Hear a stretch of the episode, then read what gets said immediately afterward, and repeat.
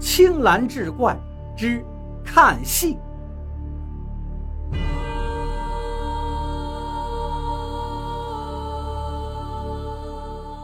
话说王师傅有个姓黄的亲戚，这个人有个毛病，比方说你说想要天上的星星，他都敢毫不犹豫地答应你，甚至你并没有要求他做什么，他都会主动给你做，更别说一般的事情了。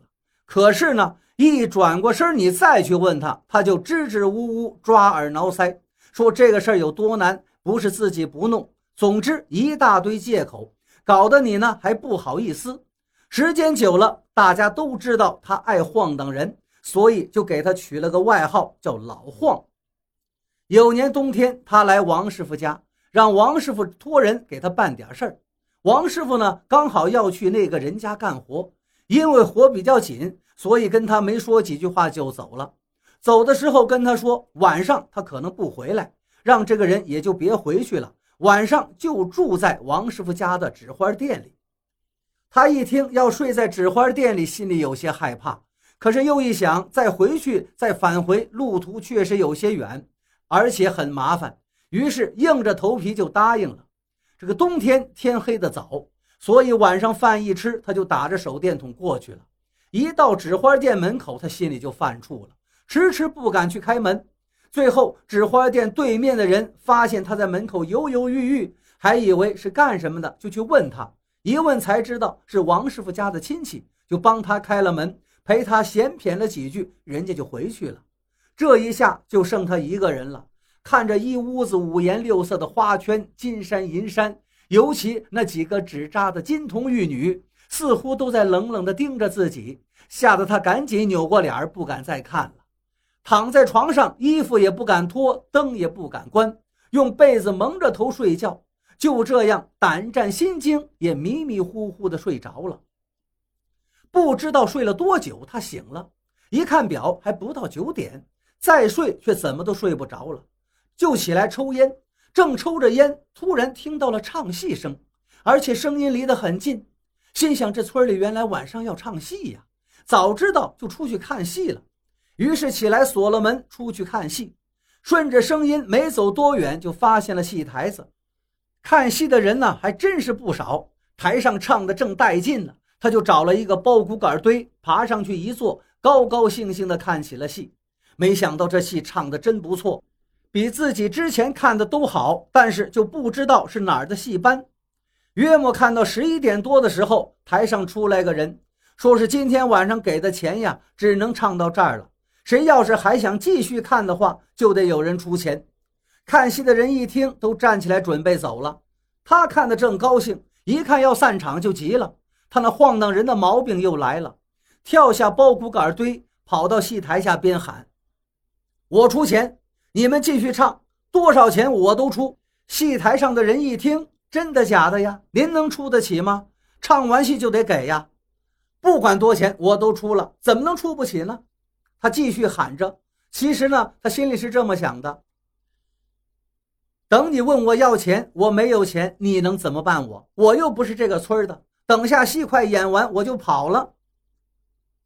只要给钱，我们就唱。那人喊道：“几位准备了，咱们继续。”台上的戏又开始了。这一下，他故意找了个比较暗的地方，拉了一捆包谷杆，坐到人多的地方看，心里美滋滋的。唱到大概十二点左右的时候，他感觉应该结束了。心想：你们爱管谁要钱找谁要吧，就偷偷的溜回了纸花店，赶紧上床睡觉。该给钱了，他突然看见刚才那个戏班子的人就站在自己床前，把他吓了一跳，心说：这个人怎么进来的呀？他怎么知道我在这儿呢？什么钱？我我什么时候欠你钱了？他开始耍赖了。不管了，你不给我自己拿。那人说着，他一听这话，以为人家要抢他的钱呢，因为他要托王师傅找人办事，身上还真是带了一些钱。他着急的想跑，可是这一着急呢，就醒过来了，原来是做了个梦。他长出了一口气：“哎呀，怎么会做了这么一个怪梦呢？管他了，就是不给钱，看你能把我怎么的。”抽了半根烟，指头一弹，那烟头划了个弧线，就落到了地上，又滚了几滚，就滚到了一堆纸钱的下边。他又继续躺下睡觉，正睡着，突然感觉到一阵灼热，睁眼一看，吓得他是魂飞魄散的。他一脚踢开床头的窗户，飞快地翻出去，大喊：“救火呀！着火啦！”住得近的几家人听到他的喊声，跑出来一看，是王师傅家的纸花店，火光熊熊，赶紧挨家挨户的喊人来救火。等着大家都提了水桶赶过来的时候，火已经灭得差不多了。大家进去一看，看到了令人惊奇的事情。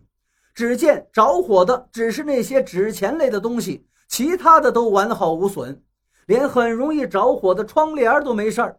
看来损失并不大。人也没事儿，村里人帮他简单收拾一下，各自回家睡觉了。这一下他没法在这儿睡了，锁上门就去了王师傅家里，把这事儿就跟王师傅一家人说了。王师傅家人说这没事儿，明天当家的回来了再收拾收拾就行了，先给你支个床凑合一宿吧。